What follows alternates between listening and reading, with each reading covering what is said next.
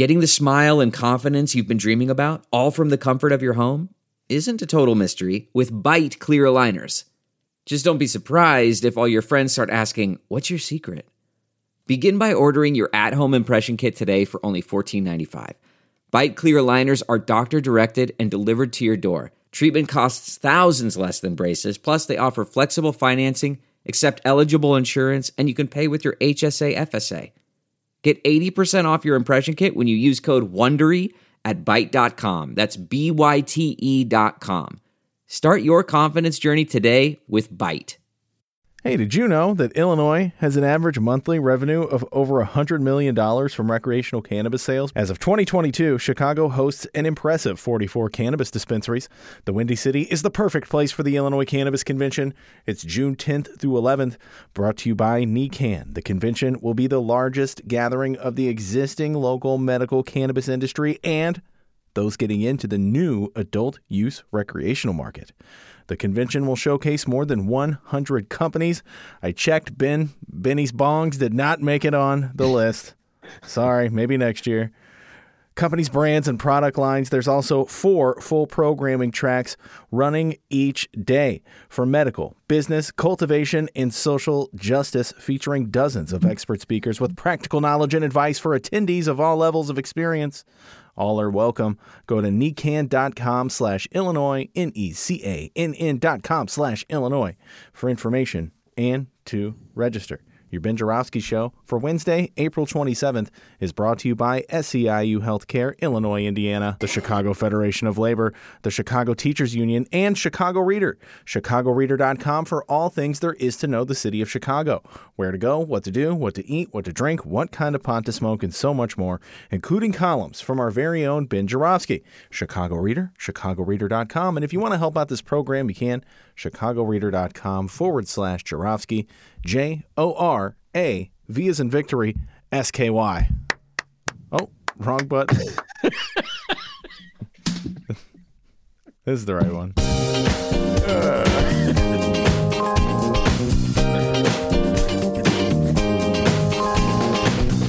It is Wednesday, April 27th. What's so funny?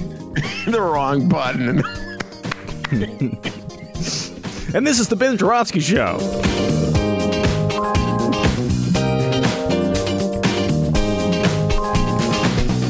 Today on the program, legendary Chicago journalist Monroe Anderson and making another return, Mr. LeAlan Jones.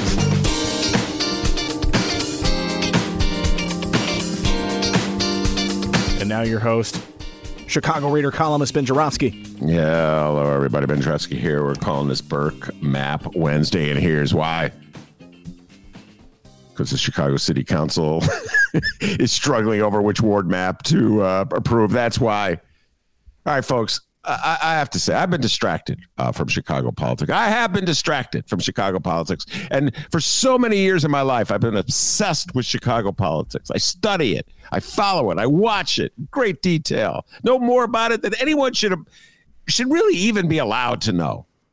But for someone who's never been in, I'm like, I've never run for office. I've never served in office. I've never been in a behind closed doors meeting. I don't know what they really say. You know, the meeting behind the meeting, as Rickey Hendon once said. Remember, Rickey Hendon said, there's always the meeting before the meeting before the meeting. That was a great line from Rickey Hendon, state senator Rickey Hendon. was also an alderman, by the way, uh, as Dennis knows. Anyway, uh, so as I've never, I, I've just watched.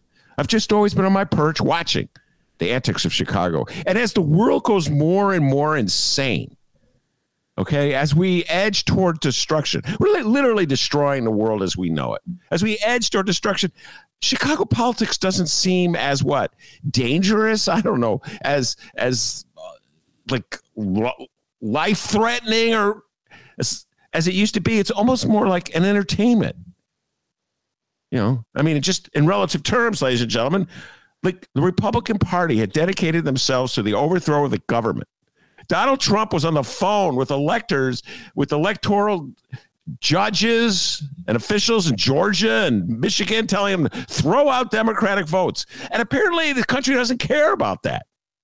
Doesn't care about that's all right. It's just black voters. What do we care? It's like the Republicans will allow what? Uh, Candace Owens gets to vote Herschel Walker gets to vote.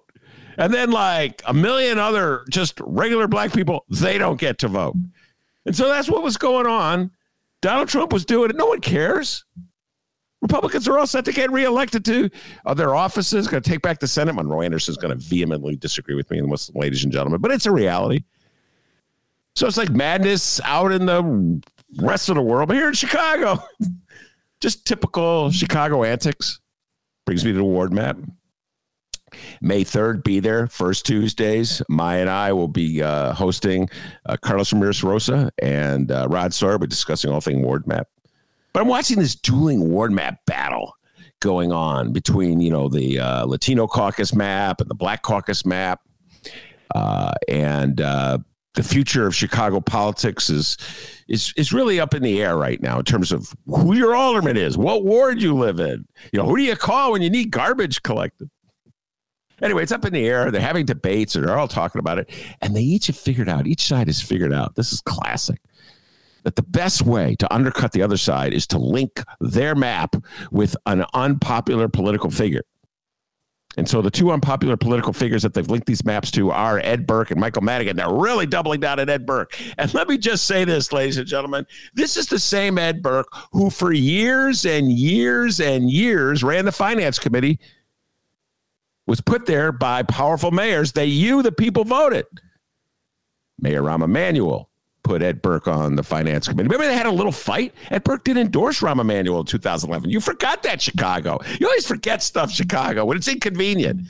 You forget that Ed Burke didn't support Rahm. And Rahm immediately embraced Ed Burke. Hug me, man. I think they actually hugged D on the city council floor, like a little hug. I love you, man. Yeah.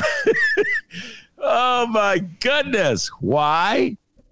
You know, Rahm just figured, I don't know, this guy passed all this stupid legislation. Sometimes the city of Chicago says, let's come up with a really dumb idea that it just makes no sense and will cost people money and make life miserable for Chicago. This is the mayor's thinking. Mayors will think this.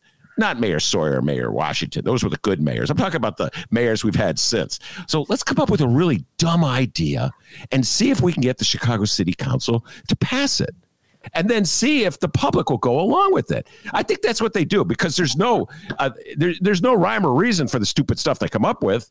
So let's just take parking meters.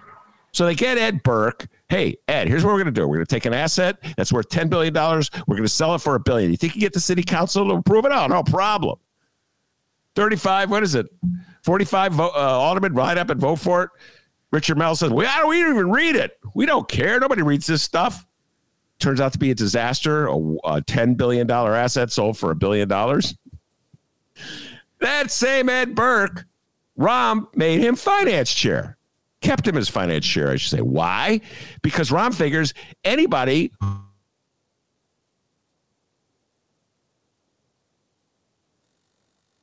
residents, it's got to be get I could get them to sign on to what I don't know, a proclamation turning the lake into a parking lot. Let's propose that. I could see the city council, the pros and the cons, the chamber of commerce weighing in. anyway, so that same Ed Burke is finally indicted, and now he's persona non grata in the city of Chicago. The same Ed Burke that all those mayors you voted for, Chicago, all your little mayors, Daley and Rahm, the same Ed Burke who was their tool is suddenly the bad guy. And so each faction in this struggle over the ward map is using Ed Burke. They're linking Ed Burke. They're saying the other side is benefiting Ed Burke. Oh my God. And Chicagoans are now, this is where you're at now, Chicago. Three years ago, you loved Mayor Rahm and Ed Burke, but now you don't like him. So now, okay, he's bad. That's funny. You kept reelecting him essentially as finance chair by reelecting Mayor Daley and uh, Rahm I'm just telling you, Chicagoans, you're a welcome diversion from the utter insanity of the rest of the world because I don't know, maybe it doesn't seem as destructive. You know, you're only destroying your city as opposed to the entire world. All right, enough of that. I'm going to bring on my distinguished guest, the legendary journalist Monroe Anderson. Every Wednesday, he appears in the show. LeAlan Jones will join us later. I love bringing LeAlan on with Monroe. LeAlan is of the Green Party persuasion. Uh, Monroe is more of a uh, well, he gets mad at me when I call him a centrist, so I'm going to call him a progressive. How about that, Monroe?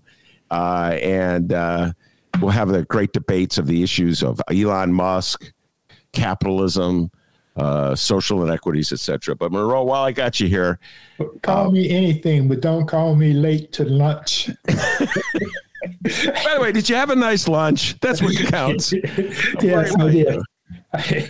All right, ladies and gentlemen, I'm going to do a, a, little plug for Monroe is making an appearance tonight. It'll be at the Hideout for the trivia show. They're going to do a special trivia show uh, on Harold Washington, uh, and also tonight uh, will be, I think it's tonight, Monroe, the White House correspondent dinner. Neither Monroe nor I, nor Dennis, nor LeAlan for that matter, were invited. Uh, and that is this annual, don't you have to wear like, it's a formal, you have to wear a nice suit and everything. So, of course, I wouldn't get it go. Uh, and you also have to be in Washington. Yes, that's true. so they're going to pack uh, a banquet room with 2,000 people. And I don't think anybody would be wearing a mask since Monroe, uh, myself, and Joyce Owens, Monroe's uh, wife, and my wife are the only people in America still wearing masks uh, when we go out. Uh, I think it's utter madness what they're about to do. Call it super spreader event, but you know, Monroe, the country has clearly turned a page. When yes, some some of the carjackers are wearing masks. well, that's because they don't want their face seen. By the way, I had this one dude on the airplane. Oh my god, I didn't tell you about this. So when I when my, we flew to Los Angeles, the mask mandate was still in place. When we returned, it, it was gone. Okay, but so when we got on the plane, there was a guy wearing a ski mask. Um, and it had I'm not, I kid you not, Monroe, a hole where the mouth goes. You know, right. like dude. Uh, that, that, doesn't work. I mean, uh, it's amazing how many people don't quite understand the mechanics of, of, a mask and how to wear to keep the virus away. One guy had a Zorro mask on. Oh, dude, that no, just because your eyes. That that was a joke. No one wore the Zorro mask. Uh, so anyway, Dr. Fauci will not be going to that White House correspondent uh, uh, dinner, uh, Monroe tonight. If it's good for Dr. Fauci, it's good for me. But you will be going to the hideout, and, correct? And Dr. Burke won't be going either. Yes. Uh, will be you? Will you be? Uh, but you'll be going at the hideout. You're not concerned about that, correct? Um, yeah, I'm. I'm somewhat concerned. Well, you'll be fine. Just wear the mask going in.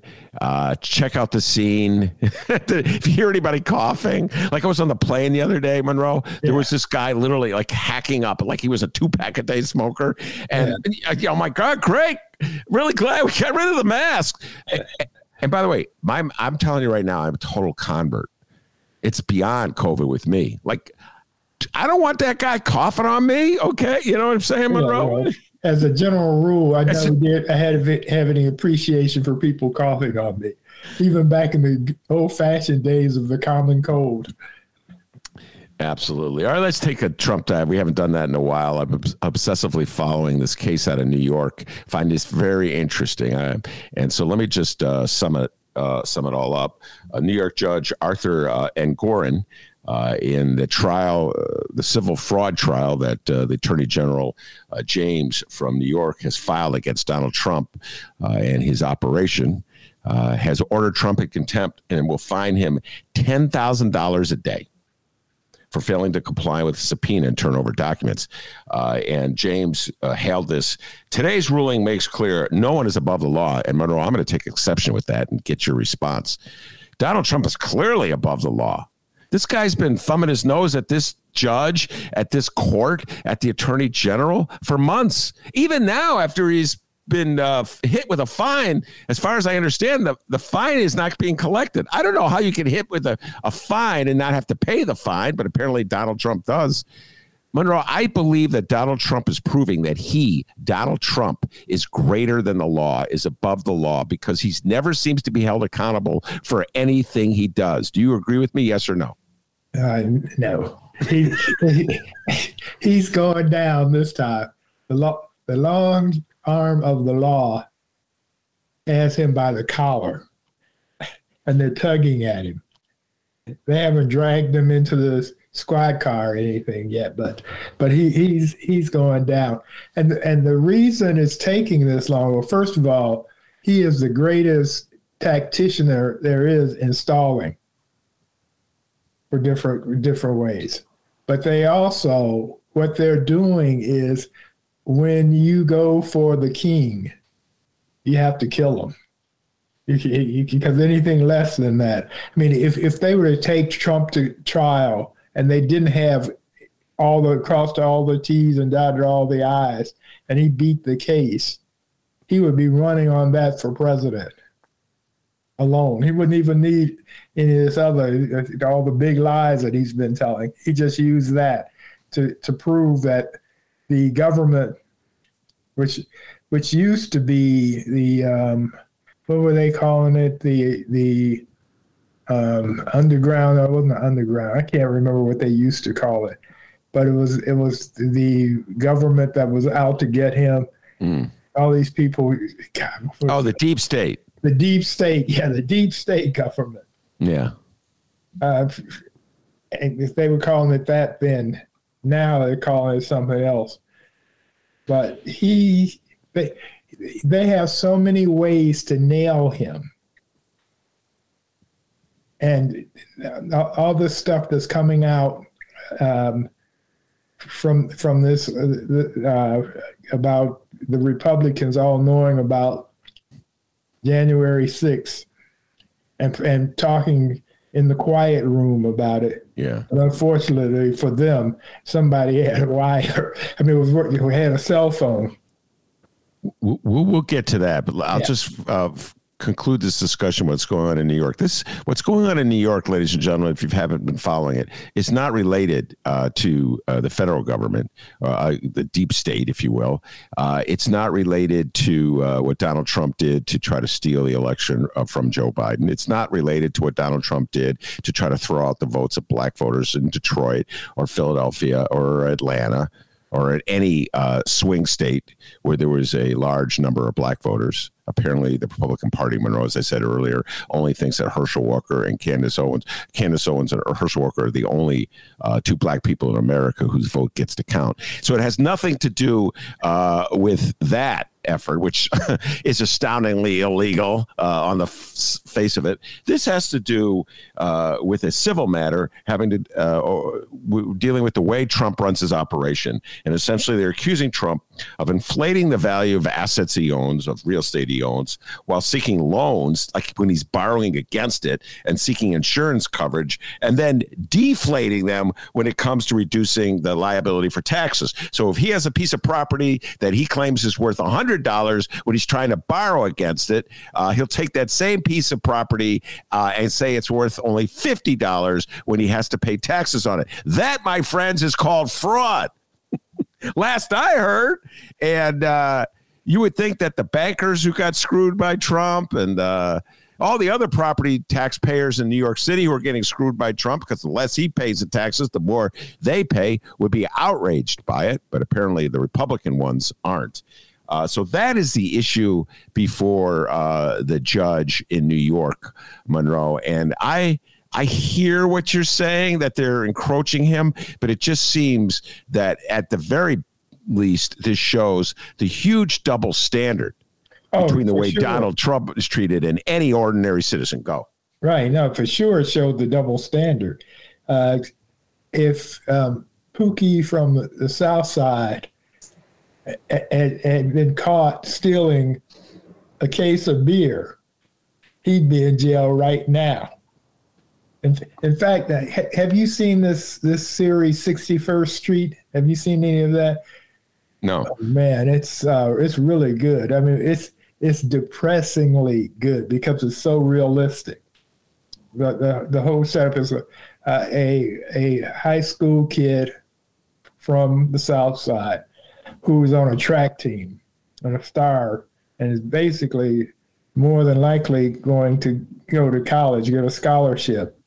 He he happens to be walking through a neighborhood when the cops do a re- raid, and of course, anybody, any young black kid that's on the street at the time gets gets herded into it. Um, he runs. A cop is chasing him down and corners him in a lot.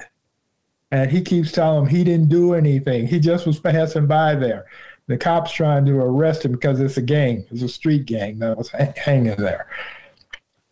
He tries to run past the cop bumps into him. The cop's trying to stop him. The cop falls backward and falls on a pipe that's sticking out the ground and dies. He's dead.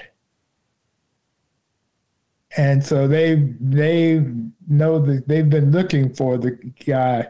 He he gets arrested, and it, it just shows that, and, and it's really good at showing the police mentality and the other side. You know, the the black folks mentality, but it's really good, and it's, it's it shows the corruption because the cops just decide this is the guy, and and it's more complicated because the cop who got killed was wearing a wire, and so he has information on some some some um, corruption going on in the police department. They have a connection with the street gang.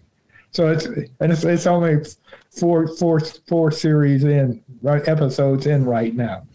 So that's all I, I, know. But it's, I mean, it's it's really depressing. It does sound awfully depressing, but it does because it's so realistic. I mean, it's like you know, it's none of this Hollywood sweet stuff. Yeah, and and what it reveals uh, is just how exposed you are uh, to unfair prosecution.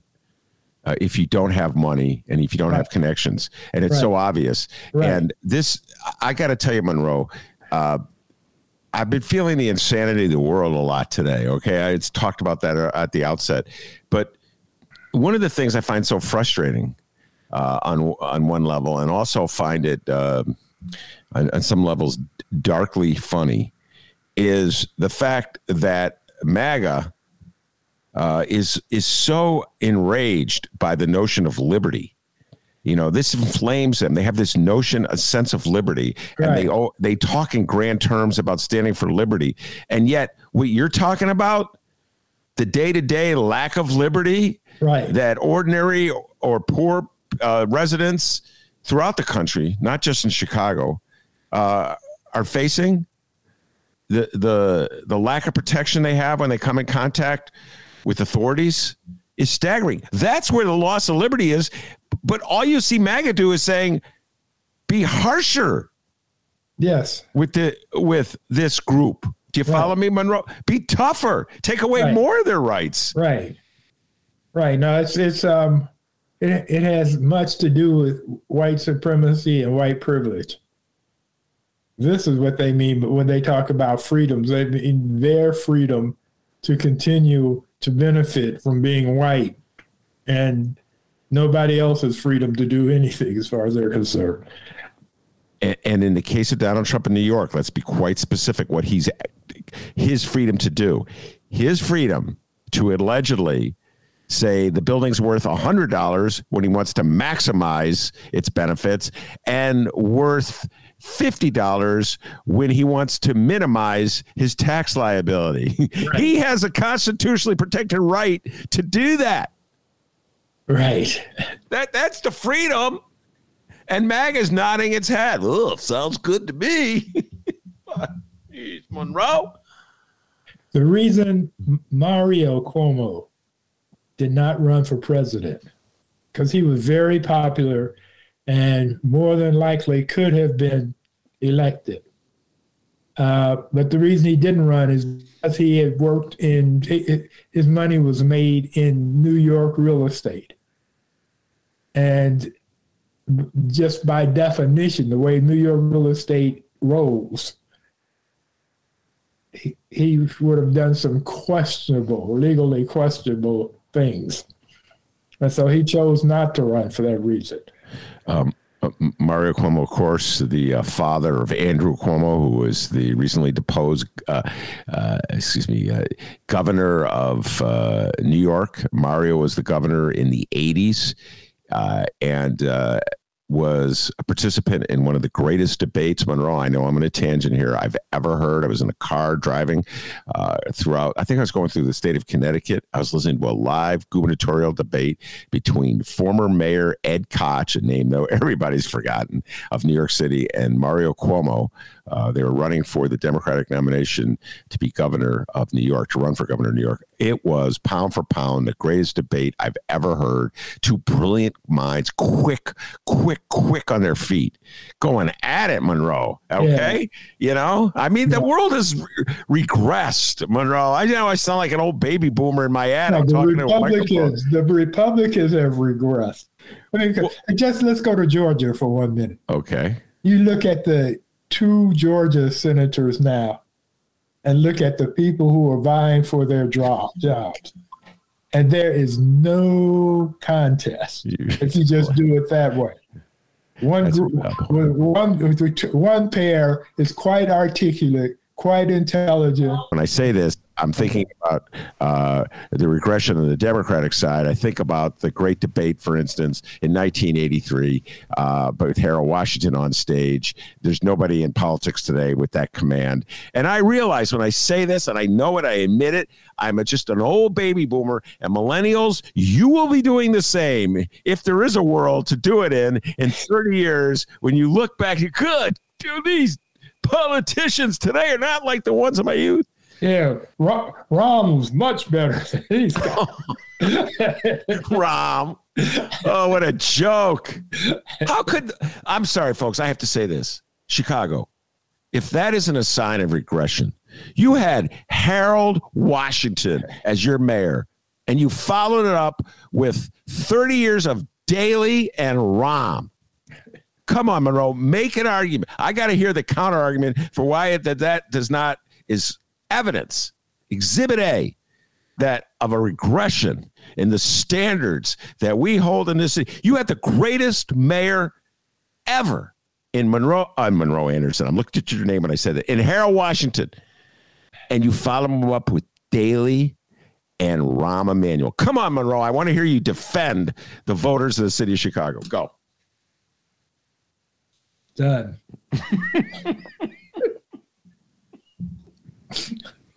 he can't. Even Monroe can't defend him. oh, that's disgraceful. Just now, yeah, again, this was what this was more. This was a local version of white supremacy and white privilege. They were so upset that this black man had been in office and followed by another black man very briefly that they they went for they they, they went for Daley. Yeah. And one of the the radio reporters, I won't say his name because this is secondhand information, so. But um, Grayson Mitchell told me that he said to him, "Well, uh, we got our guy back." Yeah, I've heard that too. Yeah. And, and, and let me just say this: any city worker who's being honest who lived through Harold Washington and then lived through Daley, any police officer, any firefighter, anyone will tell you if if he or she is being honest, Monroe. Oh yeah, it was much better under Harold because Harold was compassionate toward municipal employees in a way that Daley and Rahm were not. And anyone, if they're being honest, Monroe, that's if they're being honest. Well, well, let me tell you this story. When yeah. when Jane Byrne died, they had her funeral at uh, the Catholic Church connected with um, DePaul University. I forget the name of the church. Okay, go ahead. it was on Webster and Sheffield. Okay, okay. Mm-hmm. And there were so many police cars that, down there that they went from from from Webster to Fullerton on both sides of the street, parked and and I was on my way home and, and stopped into a a, a uh, carry out store, and there were a couple of police in there, and I asked him, I said, "God, why are there so many policemen here for Byrne's funeral?" And he says, "Because we liked Jane oh Byrne." wow, that's just And I, I said, "What you didn't like? You don't like Mayor Rahm?" and he gave me a dirty look, and that was the end of it. He didn't say anything. Well, I, I don't listen. I don't blame any city worker. We're on a tangent. I don't blame any city worker uh, for not liking Mayor Rahm. When he walked into office, he had this uh, attitude that uh, he was going to prove to the rest of the country that he was the kind of Democrat that could beat up unions. So the first union he tangled with was the Chicago Teachers Union because he figured, well, it's a union filled with women, so they'll be easy to beat. I, I know that's what they're thinking, and. Uh, I'm, again, I'm not in the back room, but I know, I know this bunch. Okay, Karen Lewis mopped the floor with Rahm. Uh oh, that didn't work. Then he w- he went after also the firefighters, Monroe. He, he was going around telling firefighters, "We're going to take away your pensions." I guess tomorrow Sam Holloway uh, pushed back on that one and uh, got him to back off. So Monroe, Oh, yeah. Oh, speaking of firefighters, fi- Yeah. firemen, when Harold was uh, mayor, he made an Italian. I forget his name. The police, the fire chief. yeah, And this guy says to me, he says, "I can't believe it." Says, "I'm I'm I, I'm I'm the fire chief." Harold Washington made me the fire chief. oh yeah, you know, because the, the Italians were getting no breaks under the Irish. Yeah, that's an old story. Oh my God, our, our old friend Frank Coconate could give us uh, an hour on that one. Right. Uh, yeah, and uh, and how many Italian Americans uh, thanked uh, uh, Harold Washington by uh, voting for him uh, in 1987? I wonder. All Yeah, right, right. uh, all right. Before we uh, switch gears, bring uh, uh, LeAlan on Monroe. I gotta ask you uh, about the latest stories coming out uh, about the uh, complicity of uh, Republicans in the Congress with Donald Trump and his attempted theft of the presidential election, a total subversion of democracy. I know democracy has its flaws in this country. I understand the power that money has uh, and the power that big tech has. Oh, I know all that. But this was just outright theft. Okay, Donald Trump was on the worse than that, phone. It was Go. unpatriotic. I mean, this was anti-American completely. You, you, you're talking about their attempted after um, January Six, be- leading up to January 6th, and then and after no, January. no, uh, before, during, and after. Yeah. Uh, I mean, they were t- they were talking. There are now recordings of them talking about how to do it, what's what you got to be careful about, et cetera, et cetera. I mean, it's you know, if, if there weren't for Fox News, this wouldn't have happened. What do you mean? Richard had had had we had Richard Nixon had Fox News existed during Watergate, Richard Nixon never would have had to resign. Because what they do is they they run a, a daily diet of propaganda, which convinces 35, 40% of, of America that um, what's going on is okay. The big lie is the truth. Well, I uh, it's a, it's a frightening thought that if you follow me on this one, Monroe, that um, it doesn't seem as though the attempted what do you want to call it stealing of the election, the complicity of the Republicans, uh, Marjorie uh, Taylor Greene of Georgia.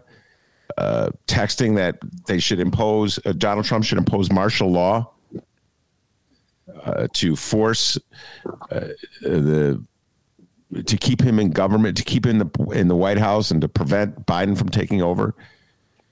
It doesn't seem as though that that reality is going to have a major impact, to put it mildly, in the upcoming elections, and that the upcoming elections. Uh, love to get uh, LeAlan's uh, leftist viewpoint on this. That the upcoming elections, the Republicans will be re- rewarded they tried to steal the presidential election. We have the evidence of it.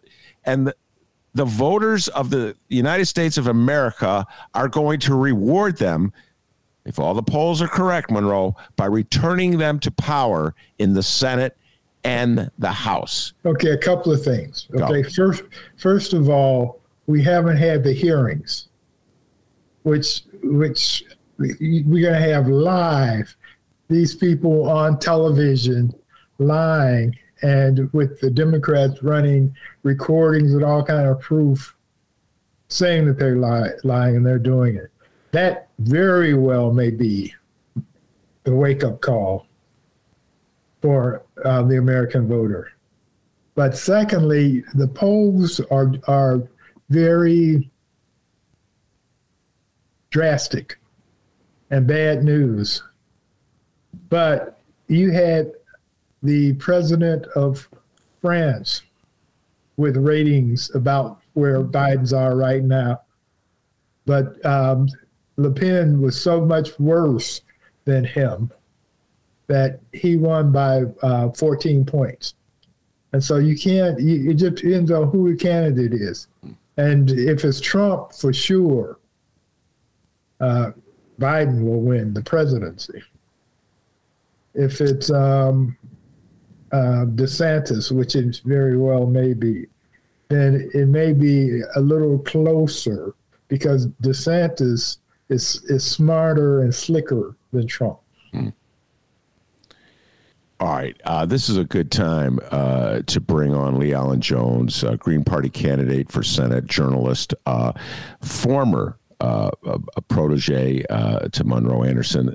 There are those who will argue that everything LeAlan Jones he learned from Monroe Anderson, and um, a little smile creeps over LeAlan's face as I say that. I love pairing them because LeAlan is one of my leftier guests on the show, along with Sam Holloway, who will be on tomorrow.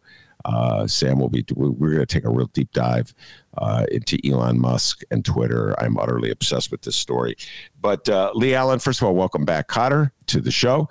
And uh, second of all, I need to get your response to what uh, Monroe and I have been talking about.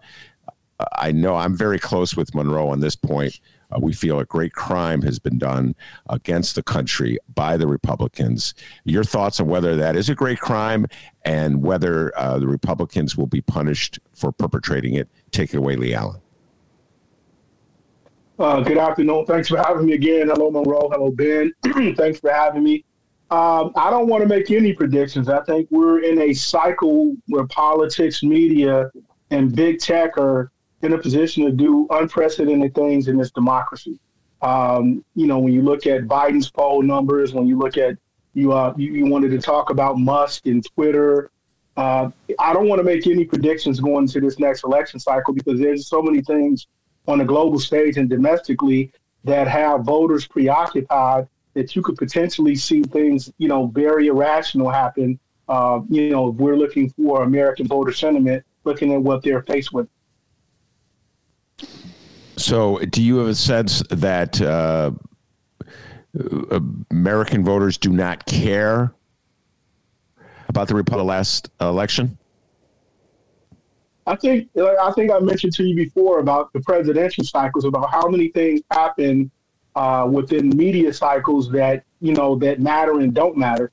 So I think it has to matter for the Democrats to remind America of what happened going into these midterm elections. But there's been so many things that have happened since then that have preoccupied them: the war in Ukraine, the inflation, um, uh, you know. And so politics has been sort of scattered now. So it's like I don't. I mean, the that's when you look at just media cycles and politics. Hmm. What do you think, Monroe? Do you think that the American voter is distracted? That's the issue. That's an issue. The inflation is the main issue, and because because I I am a relatively wealthy man, and I get pissed off when I go to the grocery store because I know what prices I've been I'm a grocery shopper and I know what prices were, and I see where prices are now, and it's it's it's not good. I, am not driving much, so I'm not being hit by the gas prices, although I'm aware of them too. And it's just it's it's it's up it's alarming. That's you know, and so and it's easy to to blame it on Biden, although it's not his fault. But somebody's got to pay piper for, and it's it could very well be Biden and the Democrats. Well, you know, th- to me, then that's I hear what you're saying, and I heard what LeAlan's saying, yeah. but I feel like I am now watching the Chicagoization of voters in this country.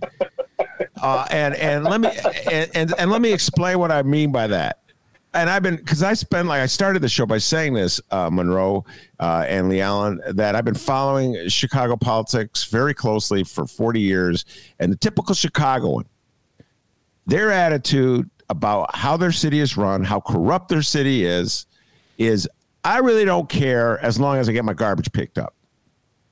Okay, so that's why they elect they, Daley's and Rahms and put up with the Burkes and all the corruption and the waste and the stupidity and the selling off of their assets for a fraction of what they're worth. That's why they put up with it. As long as they get their garbage collected, that's all they care about.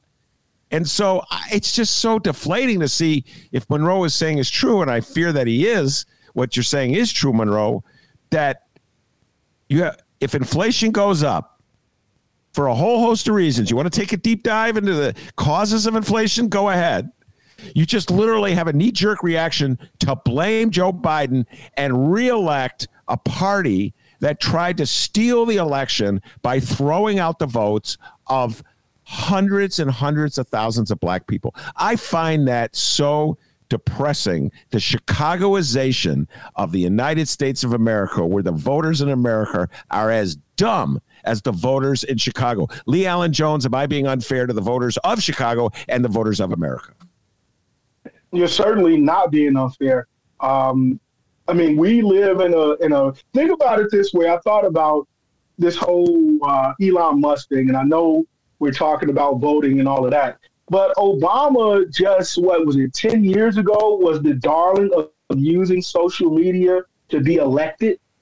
I mean, talk about the Chicagoization that the, the technology piece is what pushed Obama over to become the first black president and now Twitter, which has 322 million users, uh, it, it is now something that very same democracy uh, that brought you know Barack Obama to power. So you're very correct in saying that the the the dystopia of voters is very real, and that what has happened in Chicago, and what we've experienced over the last you know 40 years of kleptocracy, has now you know become a model for the country. Monroe, your thoughts about uh, Elon? No, we'll get to Elon later, but just yeah. uh, is the rest of the country as dumb as Chicago? Uh, I would say that the half of the rest of the country, and the Republicans, the, the, the Democrats are woke. Yeah. Which is why the Republicans are are, are, are so critical of that term, and they because they're all Rip Van Winkles. oh my lord, the Repo- what a joke! Don't I find that difficult. When you look at Mayor Lightfoot and you look at a lot of the, um, you know, look at the shooting that just happened in New York a couple weeks. Uh, was it last week, a week before last, with the subway shooter? The perception of crime, the perception of crime uh, in democratic strongholds across the country are going to, you know, the, the, Willie Horton this election with crime. And they're going to scare middle America. When you look at carjacking, when you look at violence, when you look at homicides, uh, you know, it's going to be Willie Horton on steroids going into the primary cycle and definitely going into November uh, to scare middle class white voters. And, you know, it, it, what was the term? Soccer moms. If the Republicans with inflation and with fear on crime, that doesn't matter how woke Democrats are. The perception is is to reality. People are feeling poor and people are feeling unsafe. And so, if Democrats don't have a remedy for that, other than you know platitudes, they may have several election cycles that they suffer from this on in terms of being able to be in a position of influence and policy and power. All right. Uh, soccer moms. Oh, my goodness, uh, Leon, I haven't heard that term in a while. But yes, that was the rage. I can't remember which presidential election it was. It may have been the Clinton years or George Bush, and George Bush I think was very he's we're getting the soccer moms. They always figure out some like segment of like the white voter base right. that they're gonna win over and they single it. It's like, just independent voters. They're just they're just yes, it's the Lee Atwater of politics. I mean, you remember the Republican strategist Lee Atwater and his southern um, his southern strategy. You can all and even with even you know middle class voters are the swing voters. The people that vote right vote right. The people that vote left vote left. The, these election cycles are being dictated by people in the middle, and you know the Biden administration hasn't delivered them anything. Especially if people like Monroe, who are financially secure, are feeling peeved by you know rising inflation and prices. What about people that have less means? Yeah, that's true. Uh, people like Monroe who are financially secure, uh, Monroe, a, a Meister and Mastro of the stock market, uh, has is fabulously smiling when I say except, except the stock market is disappointing. yeah. I've, I've, I've lost forty thousand dollars in the past three days. All right, nobody wants to hear about your ups and downs uh, on the stock market. Uh, all right, uh, so now let's get to the the issue of rich men, and uh, we're going to have a little discussion of Elon Musk buying uh, Twitter, and that will lead to what I call the Michael Girardi question. I'll get to that in a little bit. So, name for uh, a listener and participant on our show, the great Michael Girardi. All right, um, I'm just in a mi- mixture of awe and dismay uh, at what Elon Musk has done uh, in the last week or so, Monroe and LeAlan. He somehow or other put together uh, 45, 46 billion. Seems like the number varies from time to time. Let's just call it 46 billion with a B dollars to acquire Twitter. I'm not quite sure I see the value in terms of financial value in Twitter. I don't see where they're making money. Okay. So I think he uh, overpaid for it, yet he got bankers to commit. This gets back to Donald Trump. We were talking about him. They always seem to be able to get bankers to lend them money. This, this is mathematics. This is mathematics. All right. He has $240 billion. Yeah.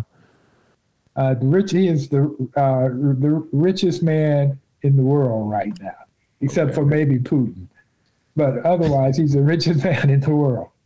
Yeah.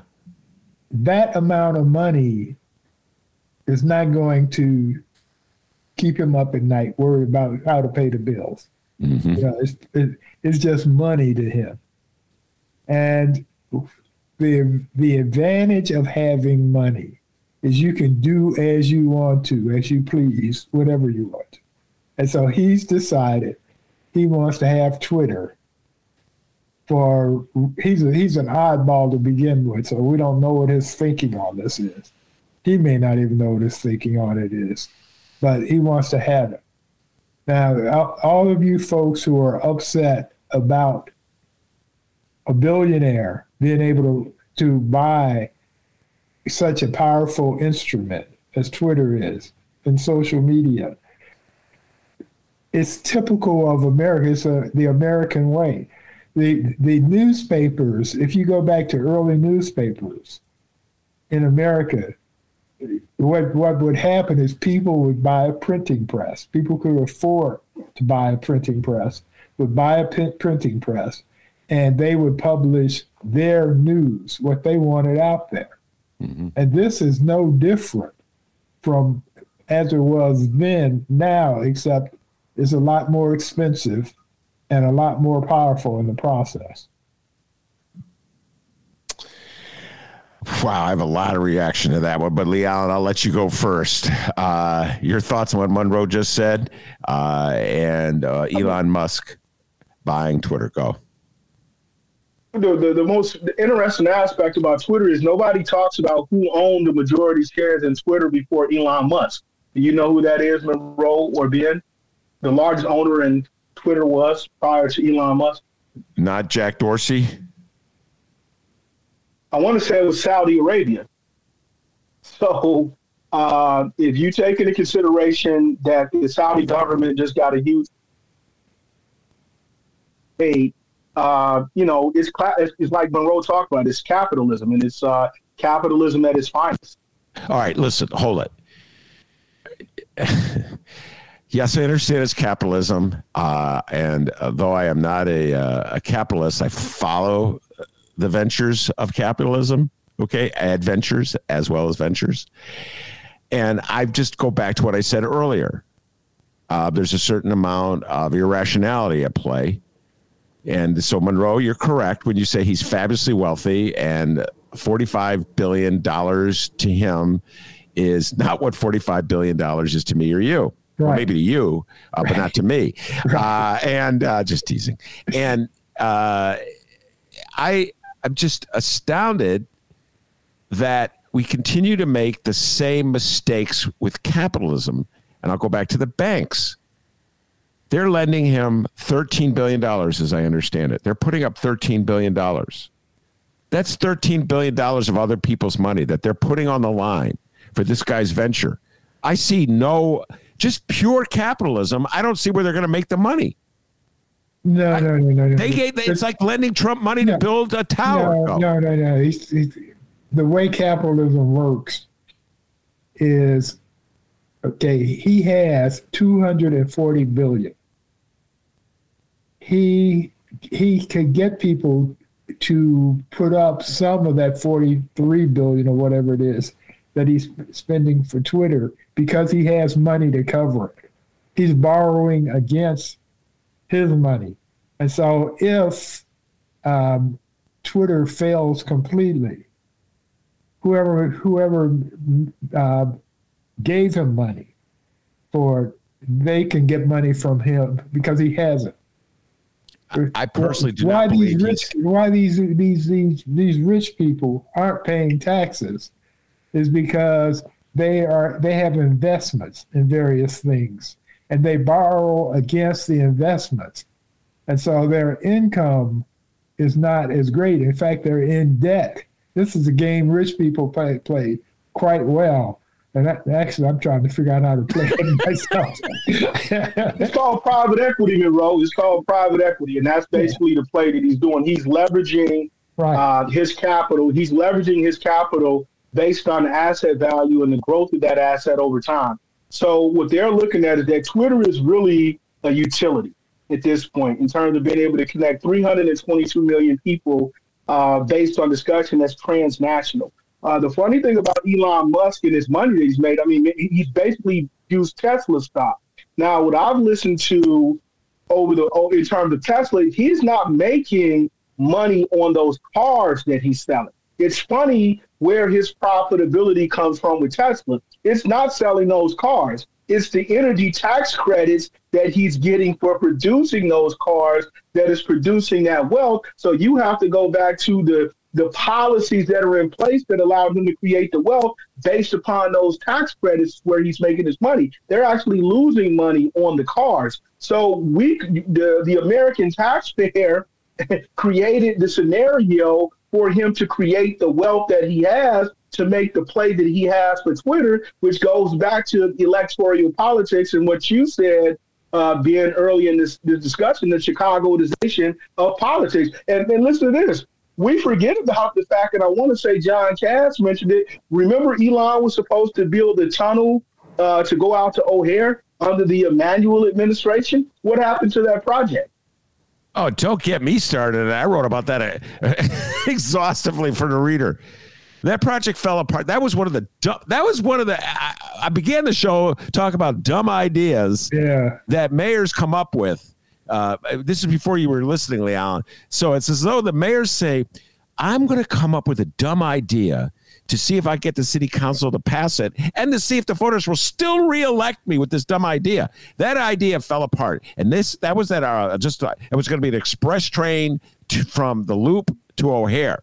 Keep in mind, we already have a train that goes from the loop to O'Hare. It's called the Blue Line. Keep in mind, we have taxi cabs, we got Lyft, we got Uber. You can get a limousine to go there. You can even ride a bike. I once rode a bike, okay, to O'Hare. So there's no shortage of, of ways of getting to O'Hare. And yet, Mayor Rahm, in his infinite wisdom, thought it was the single most important investment we could make for the future of Chicago in terms of public transportation was to build a bullet train to go express from the loop to O'Hare and charge a premium for it.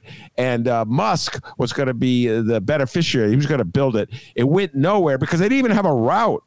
LeAlan Jones. They didn't even have a route. They're gonna have to dig. Yeah, remember they said they were gonna have to dig. I mean, but the thing is, is that when you make statements like that about public projects, you know how it is in Chicago. People will look at those. The unions look at that, saying we're going to be able to get some money. You always there's never short of African American preachers that you know that want to try to get some of that grab based upon projects. So it's always great to to put out those projects because everybody believes that you know that there's going to be something in it for them. The right. the engineering that goes into it. I think you mentioned before, uh, uh, Monroe. I want to say the last show about how you know somebody gets made to even do the studies to do the studies before these things get implemented, and somebody gets rich just thinking about these things because it's so much money to pass around. Uh, you know, for those types of projects. So when we look at Elon Musk, he's somebody that is completely benefited off of the political system and you know has come back to bite them with twitter i mean he used energy policy uh, it's interesting you know congressman rush was a subcommittee on energy uh, and, and, and, Elon Musk has benefited tremendously from that, and yet we don't really know what the return on investment has been for consumers. Yeah, I, I, I got to admit, uh, Monroe, uh, LeAlan is singing my song right now, and uh, I'm with you 100%, LeAlan. Uh, and so now Eli, and it's so bizarre. This gets to the inherent contradiction. Did, remember when Mayor Daley one was going to build an airport in Lake Michigan? Yes, I at Hegewisch. Yes, yeah, I right. remember that. Right. Oh my! So this goodness. is not new. No, uh, boondoggles. Okay, now we're talking about back to Chicago, but the right. Chicagoization of America is a frightening thing, folks. it is a frightening thing. Okay, uh, and uh, that the whole country uh, is now uh, drinking the Chicago Kool Aid. But yeah, and and this gets to the contradiction, Monroe, that we were talking about earlier. So Elon Musk prides himself as a free market libertarian you know, who uh, is showing how capitalism works. And as LeAlan was just pointed out, he's a beneficiary of tax breaks. Uh, that well, that was a Green Party move on on, on Musk's part, right, LeAlan? Without a doubt. I mean, you know, it's when you look at it. I know I was a Green. I can't walk away from it. It's almost looking at like what's going on in Germany right now with the German Green Party. They're the most bellicose party in Germany right now and they have no energy independence. You know what I mean? So it's like the contradictions when you get to the infrastructure you need to manage society are all contradictory. Yeah. I mean, so it's like when you get to that level of wealth creation, it is so much inherent contradiction that it, it is mind-boggling. I mean, for instance, uh, I have a friend that's that's an investor, and so uh, he mentioned to me that he was in Saudi Arabia. So I said, "Hey, what did you think about the 81 beheadings that happened over there? Because it happened during the time period he was there. He didn't know anything about it.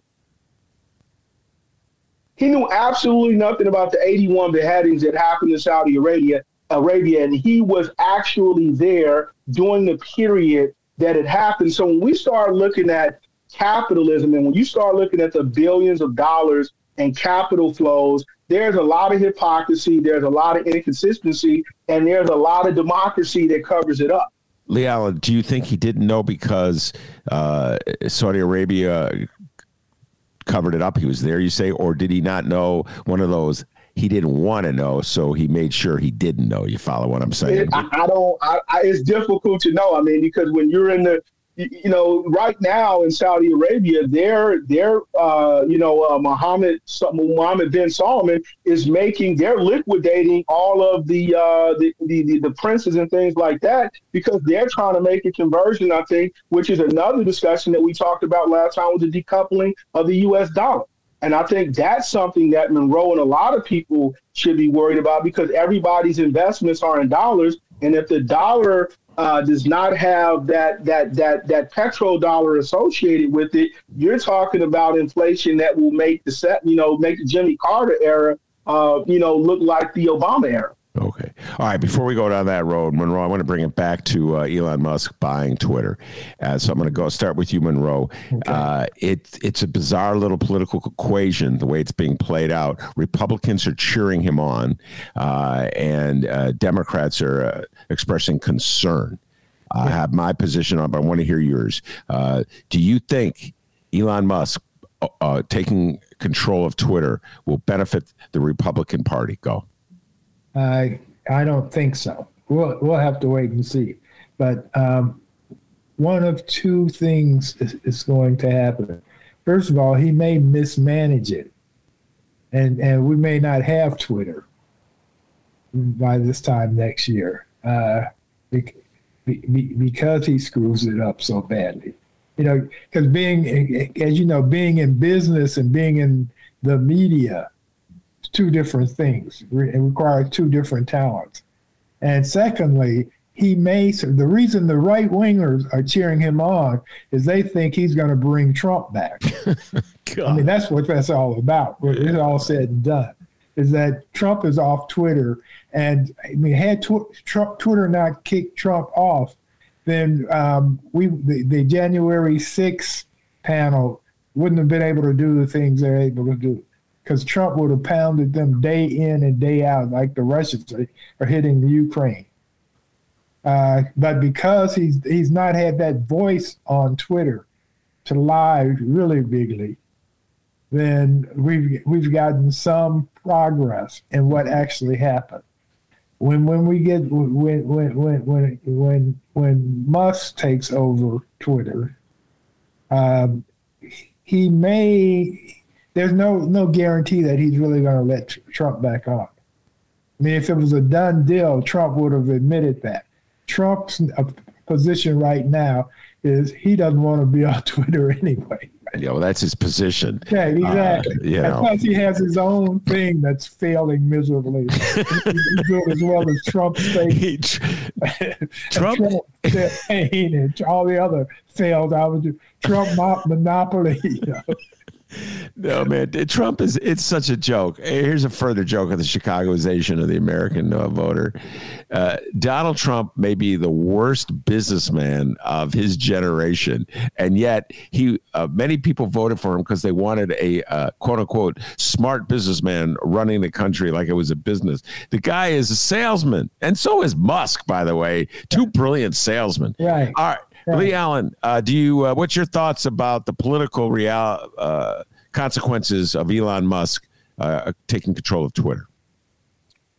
Like I said before, to go back to the Obama era, that was supposed to be the nadir of integrating, you know, technology and further expanding democracy, and to see where we're at right now is is, is pretty remarkable. So to think about where it can potentially go now that we know that that phenomenon of social media and politics now has been weaponized within the political process. I don't necessarily, I, I don't want to pretend to predict what the impact can be, but I know that it's going to be transformational.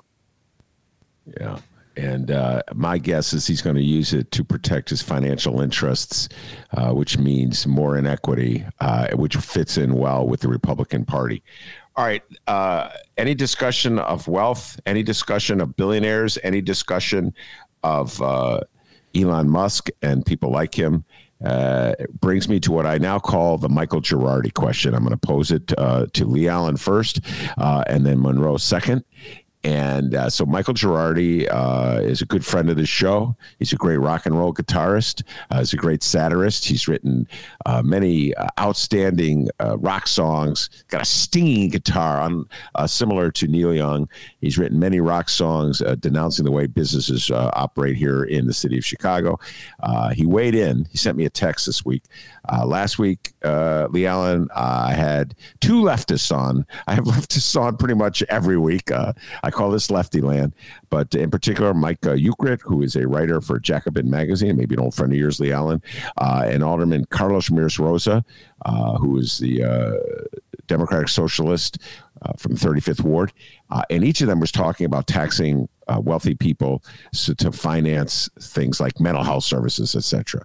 Uh, and uh, Michael responded Uh, I read and love Micah's books, and Carlos is probably my favorite politician in the state of Illinois.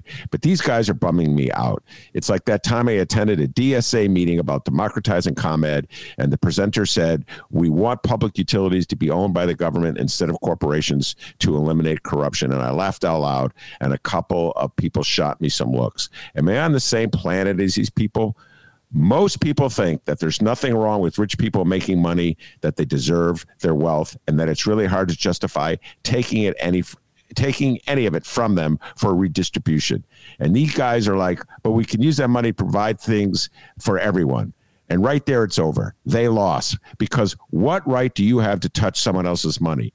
But if you can say you deserve your money because you earned it by working, these wealthy folks don't make money that way. They make it off your backs by owning all the companies where you work. They pretend to work, but they make money while they golf and while they sleep. You'd be rich too if you had that money they invested in, but you don't. Working for them is only your only option. All right. Uh, he admitted it was a rant, uh, but his basic point is that you will not win elections uh, by appealing to taxing uh, rich uh, people, and that while you do that, the um, the Republicans will uh, be winning over the what is it lower class, the the, the working poor. will be wooed by far right wing nationalists. LeAlan, your thoughts on Michael Girardi's opinion?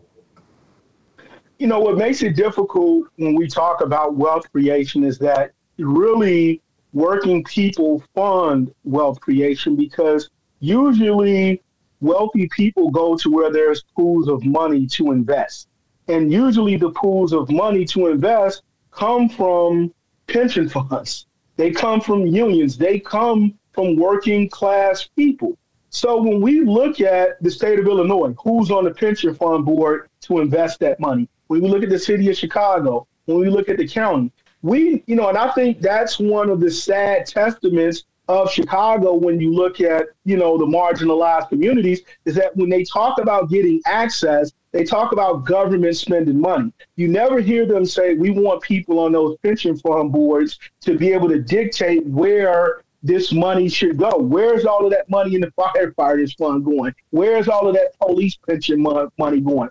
Those are the institutions that control the capital that the billionaires go and get access to to create wealth creation. So it's it, it's really incumbent on people to understand where wealth creation starts from. It always starts with the government, either through fiscal policy or monetary policy. Uh, right now, they're going to be raising interest rates with Jerome Powell. I can beckon you right now. You can go to most politicians in Chicago City Council, and they can't tell you the name of the chairman of the Federal Reserve. They can't tell you who the Secretary of the Treasury is. And this is a Democratic administration. Mm right? This is a Democratic administration. And when we start talking about pension fund boards, you can't get them to commit who should be on those things and who can make money. We always want to hear about John Rogers. We always want to hear about uh, what's the other guy, uh, John Rogers and uh, Jim Reynolds.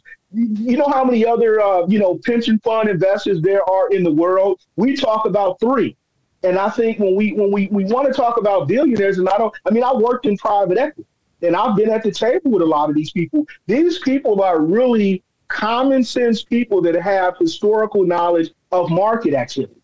So they're really taking institutional knowledge and transferring it to investment cycles and creating wealth. It's difficult. So when we look at the city of Chicago, look at the story that came out uh, about you know Walter Burnett, and look at the wealth that's been created in his war. Right? When he could have fought for affordable housing. It's easy to buy these people because you can buy them for pennies on the dollar. I mean, you can buy just about any politician in the city of Chicago for a couple hundred thousand dollars to make hundreds of millions of dollars. And we have a, you know, the Chicagoization of politics and the Chicagoization of finance. So if you want to tackle wealth creation, let's go talk about who's on those pension fund boards and what their commitment is to social equity. I'm with you 100% on that one, Lee. LeAlan's been singing my songs in, uh, uh, today, big time. Uh, I'll read this other part of Michael's uh, uh, message to me, Monroe, and then get you to respond to it. Blah, blah, tax the rich, blah, blah, universal benefits for all, blah, blah, public this, public that, blah, blah. Give it a rest, lefties. It's over. Nobody cares about taxing the rich because nobody likes taxes. Nobody wants to increase government spending for their own benefit because nobody likes the government. Upper middle class college graduates are the base of center left parties all over the world, while the poor and working class are being wooed by far far right wing nationalists. The only hope is the U.S. is a bottom up insurgent labor organizing phenomenon. Monroe Anderson, do you agree with Michael Girardi? I have some, somewhat, but not a lot. Uh, and and before I, I go into this, uh, I, I want to point out that one of LeAlan's many experiences, life experiences, was he was an intern on Wall Street at one point. So so he knows it inside and out, uh, being also a protester and an anti uh, wealth person. But the, the, the, the, what, what's wrong, and I've, I think I've said this on your show before, is that the fall of communism hurt us because communism always put the capitalists in check when they became too extreme, too greedy, the cat, the communists would point that out, and they'd have to pull back uh, as to not prove their point. Uh, now that even China, China is a capitalist country, sort of. It's um, and and and Russia uh, is a a third country, and now a Putin country. So there's been no one in 30 years to really put guardrails around the capitalists. And so they're running buck wild. Uh, but, but it's not, the, the poor people aren't all, this is poor white people mainly, turning to these extreme groups uh, because you have a whole po- po- poor people's movement going on right now and in the black in, in, among black Americans. So it's not that everybody is is is, is turning to, uh, to, to extreme right wing groups. Yeah. No, I hear you, uh, Monroe. You, you you hit it on the head, and I'll close by.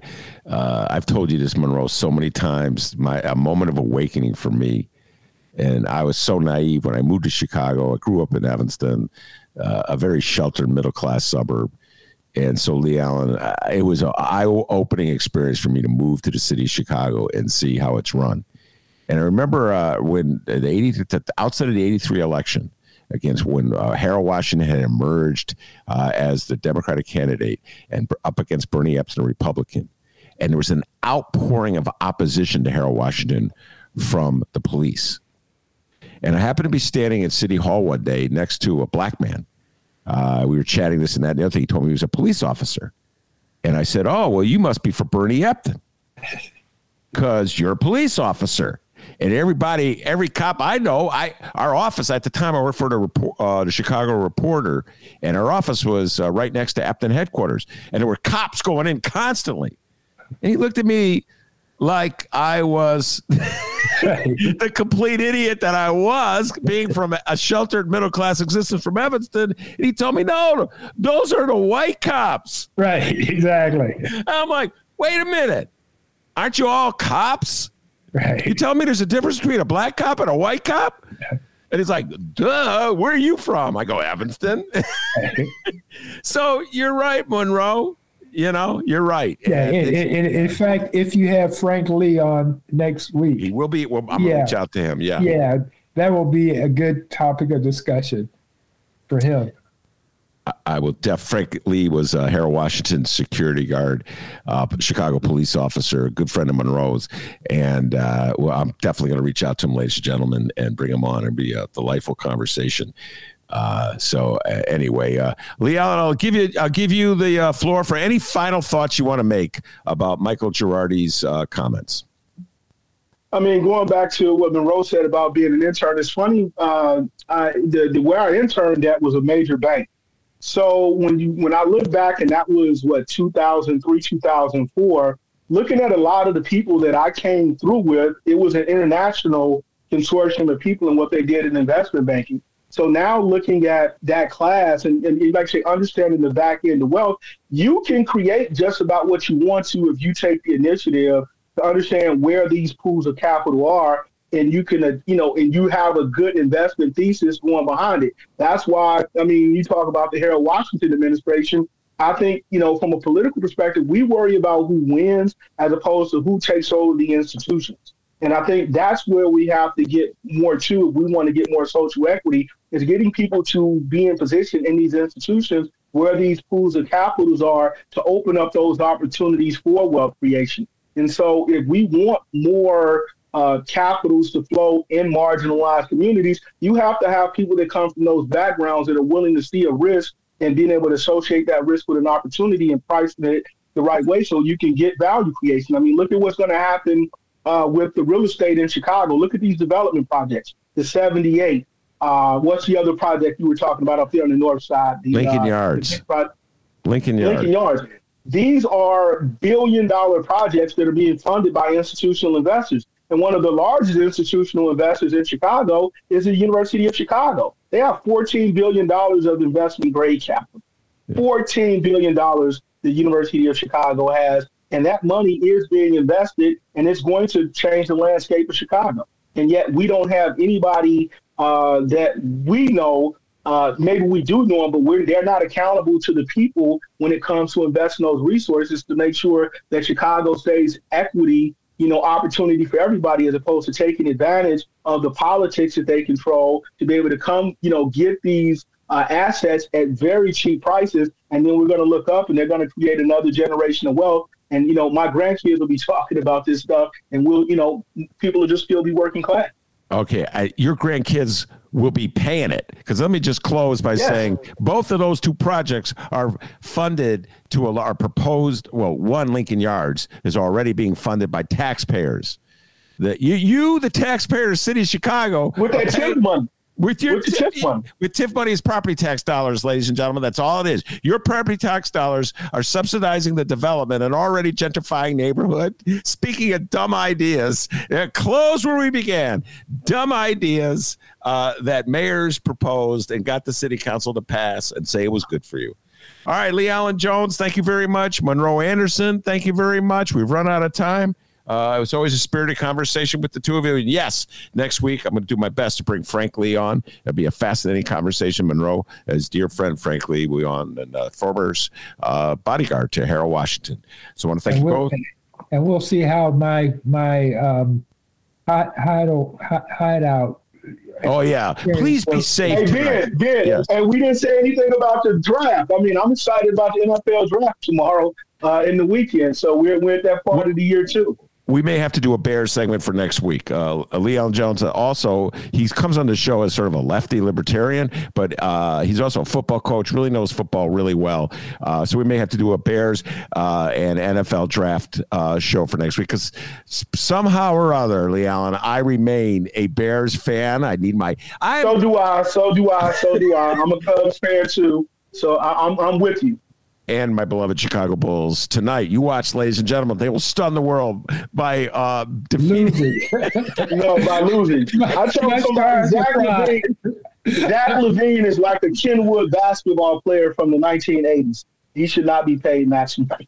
Wow, there we go. Damn, that, that, that. oh my God, Zach, uh, Zach LaVine. Let me just tell you, the views and opinions of LeAlan Jones do not necessarily reflect those of the Ben Joravsky Show. He's a Kenwood basketball. Who fades away from the three pointer consistently every game when you should be hitting the lane and dishing the ball? Get rid of him. Let Ayo and uh, Coby White be great here.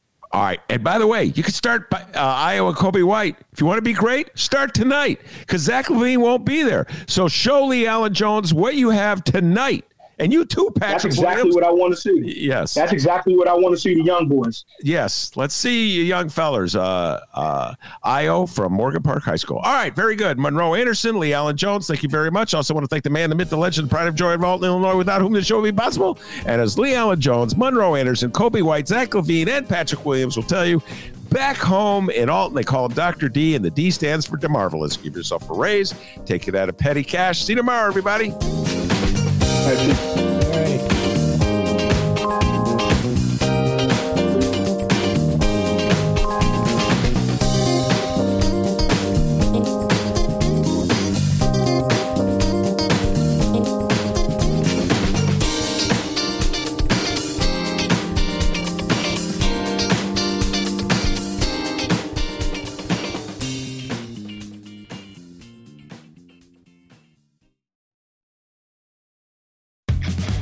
powerful as Cox Internet?